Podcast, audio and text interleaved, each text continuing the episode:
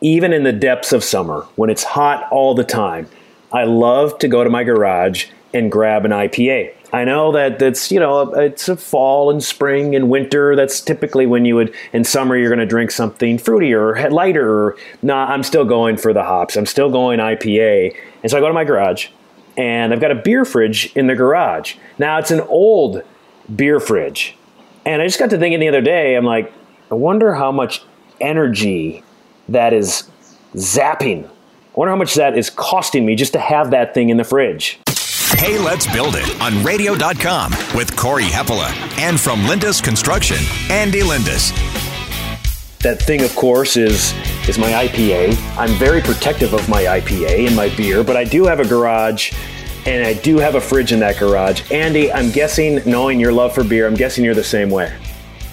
Uh, yes, I may or may not have two beverage coolers around my property, but yeah, I, uh, I, I am the same way. And wait, what's in it? What is in? Tell tell me what is in those those fridges. Um, well, uh, in one fridge, it is completely full of, believe it or not, protein shakes. Mm. Uh, on one shelf, uh, and some fruit for for when uh, when I'm actually working out. But then the the next three shelves are dedicated to White Claw. I have a blueberry Lake of the Woods ale in there, some some regular beer. There's some wine in there. I believe a half a growler yet. So yeah, no, that that that fridge has got a lot, and the other fridge has got a wide variety of sodas and and and kids yeah. kids drinks. I'll be right over for the beer one, but okay, does do those do those Zap Energy do those cost you a lot of money just to have them up and running? Yeah, you know, uh, uh, was it five, six years ago? I, electrician buddy of mine, we were, we were looking some things around my house, and we plugged this this really old refrigerator I have in my basement. Um, this my dad, he actually built the wall in, in, my basement when we remodeled it to fit this fridge, so it could actually sink into the wall. Mm-hmm. And it and it really is only it's, it's it's a small fridge. It's like five feet tall, but it's got to be circa 1975. Um, it was it was like thirty one dollars a month to run it. Uh, just just thirty one to forty. I can't remember exactly. Thirty one or forty one dollars a month to run it, which is a lot. Like uh, like you buy a fridge with all the bells and whistles, like even the one that's going to send you a text and let you know when you're out of milk. That's going to cost you maybe ninety dollars a year to run. Mm. So this one in two months was was costing me as much to run as my other ones cost on a yearly basis. So it was a pretty easy decision to, to figure out I can spend $600 on a brand new fridge, and they're going to cost, and that fridge is going to cost me $40 a year to run because it's a smaller version too, and and uh, I'm going to come out money ahead, and voila, my beer is even colder because it's an energy efficient fridge that yeah. runs right all the time. You're going to make up for it very soon, but I'm sure that's it's not just fridges, right? It's not just fridges no. in your garage or outside, but I'm sure there are there are home improvements around your your house that you can make that that can help with your home's energy efficiency. Yeah, there's there's energy drains all over the place, but but for me, the, the number one return on investment. Uh, just look at your appliances. For, for uh, your energy is going to be used by heating, AC, refrigerator, lights. Those are going to be your top four energy uses of your house. So look at ways to improve those. But the really way to to make your house more energy efficient is to change how it works and, and figure out how it breathes, how things are working, and, and, and attack it that way. Especially if you got a home that was built prior to 2000 attic air sealing is is something that you should be talking about. This is something that out of all the home improvements that I do, people get a, a, faster return on this investment than than almost anything. So what does that look like? Attic air sealing. What what do you have to do for that? Well, this and this is what angers me about most insulators is they don't address this. You and I have talked before. Just adding insulation in your attic is typically, especially if you live in the land of the north, it's going to make things worse. It's it's going to lead to more frost up, and you're not addressing the air that's moving in your house. For me, I want to start in the basement and, and, and take a look at the rim and where all the mechanicals are coming in and out.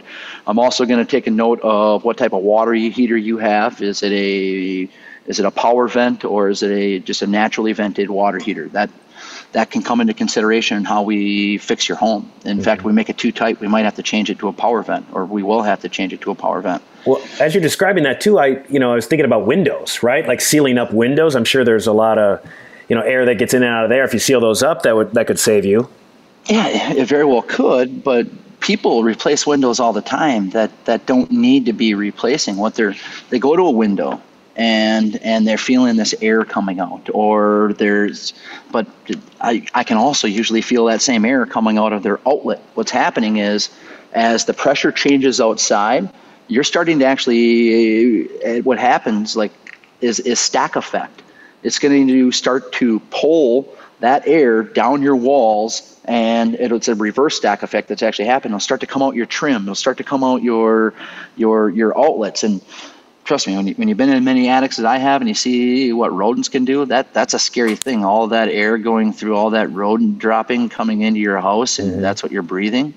Uh, forget about how much it saves you in energy costs, and but just just having good quality air can make a difference. And getting in the attic and actually sealing up that top plate to make sure that air can no longer move is first thing I try to do on any type of energy efficiency project. I'm not trying to say this to sound cliche or that because my wife and I are always just going back and forth. We don't even talk about it, but she'll go to the thermostat and like, okay, it's going to be in this range. And then, you know, a day later, I notice I'm like something's off. I, I go and kind of, you know, push it to a different schedule. And then she comes back and, and seriously, like I used to joke about this because you'd see it all the time on TV or whatnot, and you'd be like, oh, okay, that's overdone. But then it happens and it's you and it's your life but but what about thermostat? Your thermostat, you know, you set it for a certain a certain range. Does that make a difference in terms of saving money? Oh, for sure. And the way smart homes are nowadays, uh, uh, cutting your, your heating costs by 10 to 20% with a smart thermostat that's going to kick it on at the right time and start to learn your patterns is when you're when you're using energy or that you can actually take the time and set it to to go a little bit colder when you're away from the house, a little bit warmer when you're there or vice versa in when it's cooling season. That can, you know, that's that's just think of it this way. When done right, I've seen studies where your furnace and AC unit has to work 10 times less than it did before. Yeah, and then it's and then that is healthier for a longer time too. But I, um, you know, I've I've thought about it like because I get those. I don't know if you get them, but the emails that say, "Hey, last year in this month you were using this much, and now you're at this much," and, and I don't know why, but it always seems like we're we're always up. So I don't know what we could be doing wrong that is constantly pushing that. Does, does I mean weather probably plays a factor in that too well, weather, uh, hours of use now, and and it just seems like you know five years ago there was maybe two cell phones, two devices in the house. Maybe ten years ago now. Everybody's got four devices: a watch to charge, an iPad to charge, their own laptop to charge. They got their own TV, video game set, you you name it. Yeah. I mean, I just think of the amount of money we spend charging our devices on a yearly basis now compared to what we did five years ago. No Corey. kidding. I, uh, it's it's a it's our energy use is going to go up and up. So I, I think we're going to be talking about this more and more. Just to be good stewards of the world, it's to try to reduce our energy use best yeah. we can. Yeah, we talked about refrigerators um, and thermostats. I would imagine there's more appliances though that are around. Like it seems like that's been kind of the trend over the last five to ten years, where it's like, okay, how can we make these more efficient? And it's not just fridges or thermostats. No, uh, you're just washing machines, dryer machines, um, things like that. The, the, everything is getting an Energy Star rating or an efficiency rating, and I always tell people buy the most energy efficient appliance that that you possibly can, and it doesn't take long or it's not very hard to research what ones are good and what ones are bad. And and yes, you can still buy a cheap, not very energy efficient appliance, but you almost have to try to find it to be honest with you. Um, it, most of the ones made nowadays, if you're purchasing it now and it's new, it's going to be it's going to be markedly better than that 1992 fridge you got in your garage. Yeah, I, I, I like that being energy efficient is cool because it wasn't always cool, right? It was like 10 years ago you didn't really pay attention or whatnot, but now it, it's like cool to try to, well, saving money is always cool to me. Yes, I'm I, I I'm again I'm I'm a nerd that way. I want to know, and the more information I can have to make those decisions, like like all this stuff can be hooked up to your smart home, and you know what's what's drawing energy and what's not drawing energy, and it's uh it's fun for me to figure that out and try to beat last month. Hey, here's what's trending. All right, so we've talked a lot about the issues or the, the problems or things that you could potentially do to help out. But, Andy, what about maybe the most overlooked energy saving projects that people should do but they don't do? Do you have any of those? Well, it could be as, as let's talk summertime here cooling costs. You know, believe it or not, solar heat gain from a lot of windows is, is an issue. It could be as simple as lowering your shades can make your AC have to work 20% less, 30% less. Now, when you factor in that most air conditioning units are going to cost about five to seven hundred and fifty dollars a year to run, so you're talking about a thirty percent savings just on that one little thing alone. Just a couple hundred bucks a year. And it doesn't. It's not a, a, a large amount of money in the grand scheme of things of, of running a home, but two hundred dollars is two hundred dollars in my book. Yeah. What about humidity? And my wife, we have these little I, don't know. They look like digital clocks, and they have a clock on them, but it always it kind of like um, it kind of like gauges the humidity in each room, and then we've mm-hmm. we've got another. I don't even know what you call it, but it's on the thing downstairs, and maybe that's a good description for you. the The thing is on the thing downstairs, but it tracks the humidity. um, does does that matter? What is it? What am I talking about? your your air exchanger unit in the basement uh, more than likely has a, a, humidistat on it that you can adjust, and it'll bring in air depending on where that humidistat is actually set at. So that that's an important thing.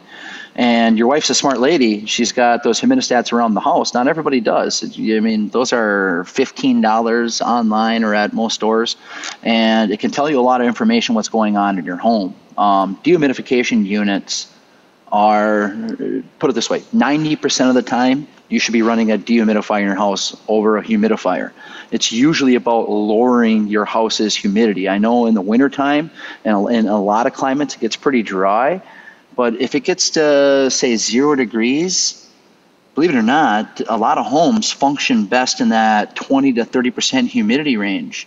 And, and when it gets out to much higher than that, that's when condensation points on some of the building material starts getting reached. And what I mean by that is that's when frost can happen, mm-hmm. uh, either on your glass, on your wood, in your attic, and that eventually can lead to mold and rot. So it's a definite worry, and it's a smart thing to do for 15 bucks. Have a humidistat in your house and just take a little bit of time to research on what your humidity should be and adjust your appliances, your Aprilaire system that no one ever seems to know how to run properly, adjust them the right way, and you're usually going to be much better off. Right now, my big teaching moment as a father, and let me tell you, I'm failing right now, but I'm going to try to win this one, is teaching our kids to, to keep the lights off.